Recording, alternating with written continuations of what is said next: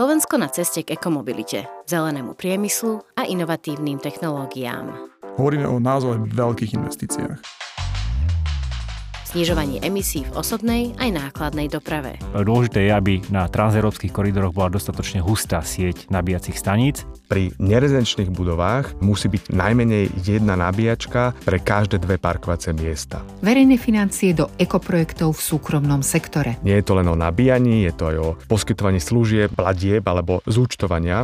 Otepľovanie na Slovensku prebieha oveľa rýchlejšie, ako sa očakávalo. Treba zmeny aj v stavebníctve, v zásobovaní elektrickou energiou, viac sa snažiť využiť slnko, vietor. Toto je podcast Na plný prúd s Patrikom Križanským zo Slovenskej asociácie pre elektromobilitu.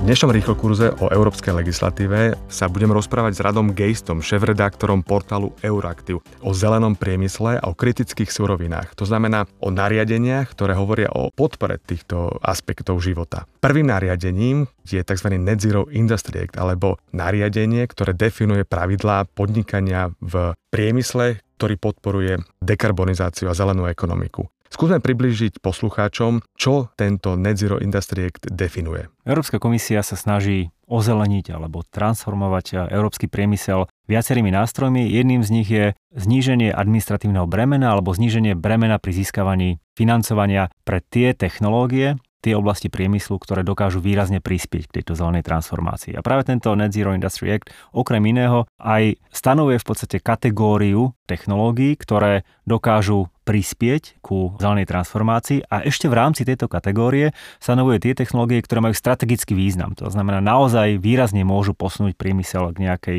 väčšej udržateľnosti. Tieto technológie sú tam vymenované a nás pravdepodobne zaujíma to, že medzi nimi sú aj batériové technológie. A zároveň medzi nimi nie sú len batérie, ale sú tam aj technológie, ktoré sú dôležité pre smart grid a energetiku a sem patria aj nabíjacie stanice. Je to návrh, ktorý komisia predstavila v marci 2023 a samozrejme musia ho schváliť členské krajiny a Európsky parlament a pravdepodobne ešte bude veľká diskusia o tom, ktoré technológie sa naozaj dostanú medzi tieto strategické, pretože to pre ne znamená, že jednak získajú ľahší prístup ku verejným financiám, získajú pravdepodobne ľahší prístup aj ku súkromným financiám, pretože rastie segment financií, ktoré chcú podporovať práve zelené technológie a samozrejme bude pre nich ľahšie aj administratívne bremeno pri rôznych, teda od štádiu výskumu až potom po implementáciu. Čo je dôležité, Európska únia v tomto ohľade zadefinovala cieľ, že do roku 2030 chce aspoň 40% svojich potrieb vo výrobe kriticky zelených technológií dosiahnuť vlastnými kapacitami. To znamená, ako hovoríte, je predpoklad, že zadefinovanie technológie ako takej, ktorá spadá pod toto nariadenie,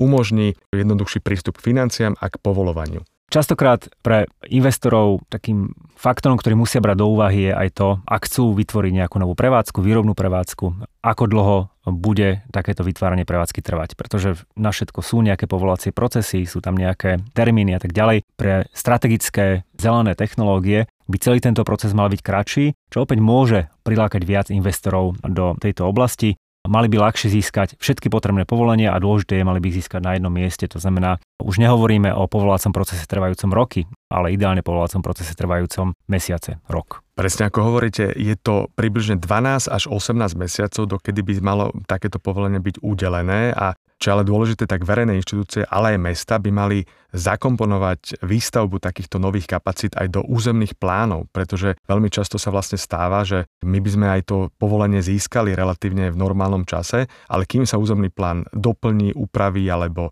nanovo vytvorí, tak to trvá aj roky. Inou oblasťou, ktorú treba v Európe rozvíjať, je budovanie kapacít pre ťažbu, spracovanie a recykláciu kritických surovín. To sú také suroviny, ktoré potrebujeme práve na tú zelenú ekonomiku a na to Európska komisia navrhla tzv. Critical Raw Materials Act, čo je vlastne podpora spracovateľských, ťažiarských a recyklačných kapacít. Skúsme si približiť jeho základné ciele. Cieľom je zvýšiť dostupnosť kritických surovín, o ktorých vieme, že bez nich nedokážeme uskutočniť zelenú digitálnu transformáciu priemyslu a iných sektorov ekonomiky.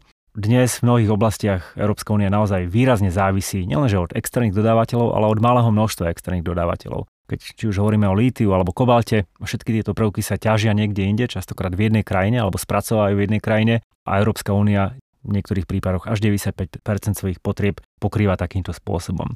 Nariadenie má vytvoriť nejaké benchmarky, indikatívne ciele, kam by mala Európska únia postupne smerovať, aby zvýšila svoju nezávislosť a svoju bezpečnosť z hľadiska dodávok týchto surovín. Tie opatrenia môžeme rozdeliť do dvoch skupín. Sú to opatrenia vonkajšie a vnútorné. Tie vonkajšie, zjednodušene povedané, cieľom Európskej únie diverzifikovať dodávky. To znamená hľadať aj iných dodávateľov a budovať vzťahy najmä s takými, ktorých považuje za, nazvime to, dôveryhodných. To znamená krajiny, ktoré nebudú dodávky do Európskej únie využívať aj na nejaké politické ciele, ale bude to v podstate klasický obchod. Vnútorné, a tie sú ešte dôležitejšie, a v tomto prípade opäť môžeme rozdeliť do viacerých oblastí, ale zase najdôležitejšiu úlohu bude mať recyklácia, o čom sme hovorili nedávno, to znamená snaha Európskej únie, aby čo najviac zo surovín, ktoré používame, lítium, kobalt a tak ďalej, pochádzalo z recyklovaných materiálov. A potom je tam druhá oblasť, a to je ťažba v Európskej únii, samozrejme pri dodržaní existujúcich environmentálnych noriem, podporiť ťažbu, opäť skrátiť povolovacie konania, zvýšiť dostupnosť investícií pre takéto projekty, tak aby Európska únia dokázala postupne naplňať čo najväčšiu časť svojich potrieb z vnútorných zdrojov. Ak chceme použiť konkrétne čísla, 10% ročnej spotreby by malo pochádzať z domácej ťažby, 40% by malo pochádzať z domáceho spracovania surovín, to znamená, môžu to byť suroviny, ktoré sú vyťažené niekde inde, ale sú spracované v Európskej únii, a minimálne 15% by malo pochádzať z recyklácie. Podobne ako v tom predchádzajúcom nariadení Net Zero Industry Act, aj Critical Raw Materials Act hovorí o zjednodušení povoľovania, zjednodušení procesu EIA, územnom plánovaní, a veľmi podobne hovorí aj o one-stop shopoch, to znamená, aby ste sa vlastne k takémuto povoleniu ako investor dostali rýchlejšie. Ale veľmi dôležité je to, čo v nariadení je v prílohe, a to je definícia, ktoré sú to práve tie kritické materiály alebo suroviny. Nariadenie rozdeľuje tieto materiály do dvoch skupín, strategické a kritické. A napríklad medzi tými strategickými je meď, lítium alebo kobalt. A medzi tými kritickými je napríklad aj bauxit. Je ich tam ale o mnoho viacej a my odporúčame, aby si podnikatelia pozreli tento zoznam, pretože všetkých týchto materiálov sa týkajú zvýhodnenia v procese alebo investovania, respektíve financovania. Samozrejme, nie je to iba o tom, aby sa zjednodušil proces povoľovania, aby sa zjednodušil vôbec výstavba a všetko okolo toho na začiatku, ale je dôležité, aby mali podnikatelia ľahší prístup k financiám. Odpoveďou Európskej únie na tzv. Inflation Reduction Act, ktorý prijali Spojené štáty americké a ktorým chcú podporovať zelenú ekonomiku, je tzv. Temporary Crisis and Transition Framework, to znamená nejaký rámec, ktorý má umožniť dostať financie pre súkromné iniciatívy a vlastne všetky podnikateľské zámery, ktoré spĺňajú nejaké predpoklady práve v oblasti týchto kritických technológií. Mimochodom patria tam aj batérie a aj výroba nabíjačiek. Skúsme si v základe priblížiť, čo tento rámec definuje. Európska únia býva často porovnaná so Spojenými štátmi a je na to veľa dôvodov. Sme síce spolupracujúcimi ekonomickými blokmi, ale sme aj konkurentami. Na rozdiel od Spojených štátov nemá dve veci. Nemá veľký federálny rozpočet, z ktorého by vedela centralizovane financovať nejaké technológie. Nemá zároveň široké kompetencie v oblasti daní, to znamená nevie poskytovať daňové úľavy, to je jedna vec. A druhá vec, na čo musí Európska únia prihliadať, čo možno Spojené štáty až tak trápiť nemusí, je hospodárska súťaž na vnútornom trhu. To znamená, že pravidlá musí byť nastavené tak, aby neznevýhodňovali, povedzme, nejaké krajiny alebo výrobcov z nejakých krajín na úkor iných. V tomto rámci musí Európska únia, a teda sa snaží Európska únia nájsť spôsob, ako zároveň podporiť zelený priemysel, transformáciu priemyslu. A tak ako už sme si to v niektorých minulých častiach povedali, ten prístup je uľahčiť prístup k financiám, uľahčiť administratívne bremeno pre tie oblasti priemyslu, tie technológie, ktoré sú považované za dôležité z hľadiska rozvoja zeleného priemyslu a iných častí ekonomiky.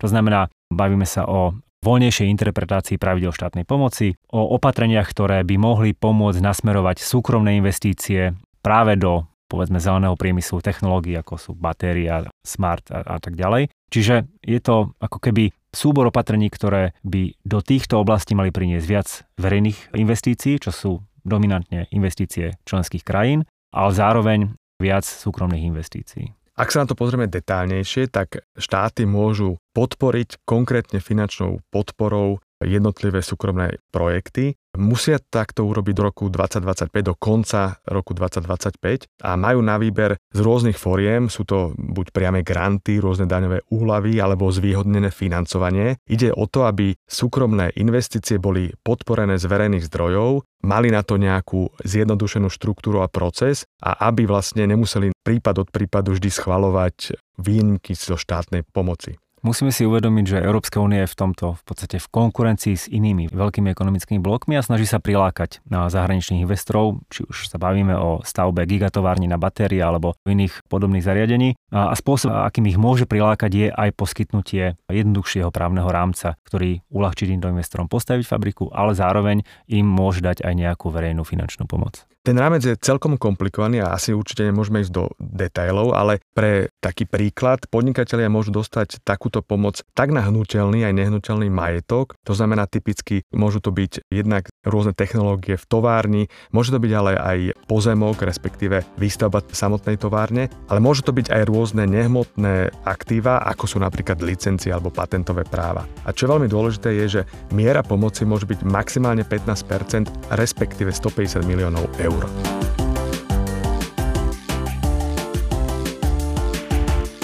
Ministeriu európskej legislatíve, ktorá sa dotýka elektromobility, o jej dopade na podnikateľov, ale aj o nových príležitostiach podporila nadácia Ministerstva hospodárstva Slovenskej republiky.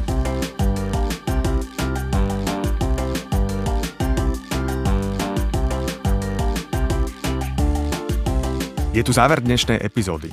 Verím, že sme vám priniesli veľa užitočných informácií. Vaše otázky a pripomienky píšte na mail krizansky@seva.sk alebo nechajte odkaz na Facebooku pod statusom Slovenskej asociácie pre elektromobilitu. Vypočuť si nás môžete na podcastových platformách Apple, Spotify a Google. Tento podcast vznikol ako iniciatíva Slovenskej asociácie pre elektromobilitu. Produkcia Strich a Mix, Oxana Ferancová. Ja som Patrik Križanský a želám vám šťastnú jazdu na plný prúd.